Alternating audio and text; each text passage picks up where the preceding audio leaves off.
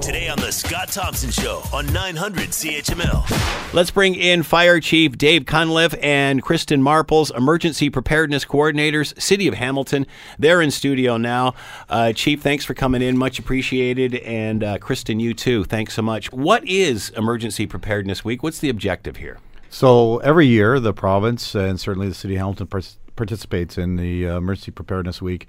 The question this week, Scott, as I asked you earlier, is Are you ready? Um, because uh, as we know, uh, things are changing around us. Uh, there's a lot of things with weather patterns and severe weather that have really come to the foreground in terms of the types of hazards we're going to be dealing with. And we want to make sure that uh, your listeners, our citizens, are absolutely prepared because it's no longer if, it's now when. And I think we're seeing that uh, even this week. Um, are we doing this more now than we would have in the past? I guess you you would probably always try to sell this and tell people to do this, but it seems now we're more concerned about this sort of thing.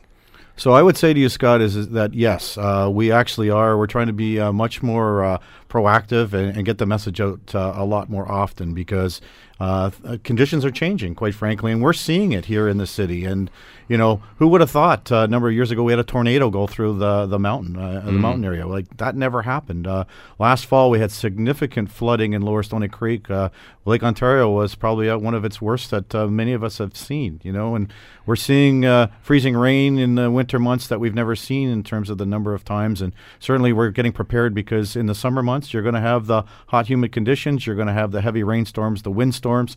We're seeing a lot more uh, uh, wind uh, happening here uh, for, a, for a period of time. You know, like hearing 80 to 100 kilometer hour, kilometer an hour winds used to be something of the past. Today, mm. it's almost that norm with the storm. You talked about being prepared, being ready. Ready for what?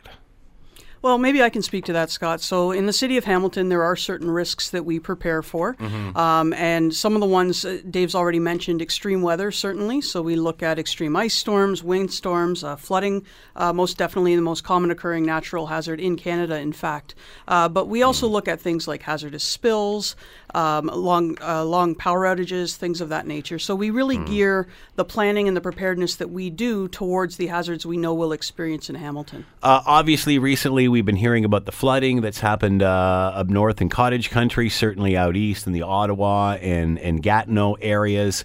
Um, but that concerns us because all of that water is north of us. And as we know, we live next to a big old lake, and sooner or later it all ends up here. So, how concerned are you about the shorelines of, of Lake Ontario? Well, I think, you know, we have to uh, listen to our friends, uh, Conservation Authority, and others that are saying to us, uh, you know, you need to start to think about this. I know the city of Hamilton uh, in the last uh, week or so started putting some sandbags up down in around the bayfront area because uh, they know the, that we have experienced flooding in that area and, and know that we're going to do that. Um, I think that uh, you know for folks that are living ar- along the the shores of Lake Ontario, they need to be prepared. So it's time to make sure they have a plan. Mm. You know, if this happens, what are you going to do? Do you know where you uh, need to go or how you can uh, find a place to stay? You also need to make sure that uh, you have readily available the papers, medication, things that you need to grab and go because people tend to wait too long before they decide it's time to leave. You talk about having a plan, a kit per se, what have you. Give us a base, some basic things we should we should be covering. Yeah. So so firstly, uh, we talk about knowing the risk, and we've talked about that a little bit. So be aware of the risks in your area. To Dave's point, if you live by the shoreline, mm. I'm sure you're used to this this kind of preparation, but be conscious of those risks in your areas. And secondly, it is about making a plan, and that plan can start as simple as how do you exit your home? Like yeah. what are the points of ingress and egress? To if you know you have a family with within your home, where's a meeting point that you can meet up at? So, mm. what if you were to approach your home and it's now in an evacuation area? Perhaps cell phones are down because there's a telecommunications yeah. failure. Where do you and your children meet up? So it might be, you know, perhaps um, you know another family member's location, or rec center, etc. And then finally, and I think probably the most important part, and you hear a lot of talk about, is building the 72-hour kit. Mm-hmm. Um, and that kit can be specific to the needs of your family. So not only food, water, hygiene, that sort of thing for personal, but but also to do you have pets pets within your home. So mm. perhaps there's, you know, you need to bring some food for your pets, that kind of idea. Um, you know, children, specific needs that they might have. So those kits are readily available to purchase, but we also encourage you to do it yourself. It's very easy to prepare. And you're recommending 72 hours. Be prepared to sit by yourself for 72 hours. Do you have everything you need? Yeah, 72 hours is uh, sort of the minimum that we tell people to be prepared for. Um, certainly, we would hope that that uh, it wouldn't be that long, but uh, we need people to be able to be sus- self-sustaining. Yeah. Uh, if if it gets uh, uh, significant, it will take a while to mobilize to be able to get folks uh, necessarily uh, out of their uh, locations and maybe find them some shelter on their own. So, you know, we really want people to be prepared. I, I think what we always do is prepare for the worst and hope for the best. And, you know, it's about making sure that if that bad day comes, that they can be self sufficient. You know, you think of fire uh, and and the fire services and such that it's it's it's fires, it's you know car accidents, that sort of thing. Boy, sometimes you don't think it's just plain rescue, is it? Isn't it?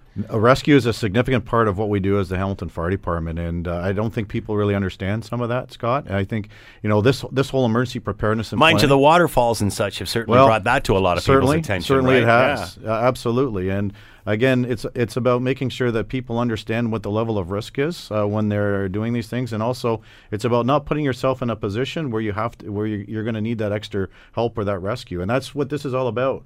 It's about planning, as we said. It's about being prepared, and when things are not looking so so good, it's about getting yourself out of that circumstance before it gets too late. Uh, website we can go to with a detailed list of all this stuff. Certainly, uh, you can visit hamilton.ca/emergency. You'll find the three steps that I spoke of and how to prepare for various risks within the city of Hamilton. Hamilton.ca slash emergency. That's correct. All right, to find out more. And this is Emergency Preparedness Week. So, again, uh, we talk about it all the time. We certainly did when it was Y2K. Why wouldn't we now?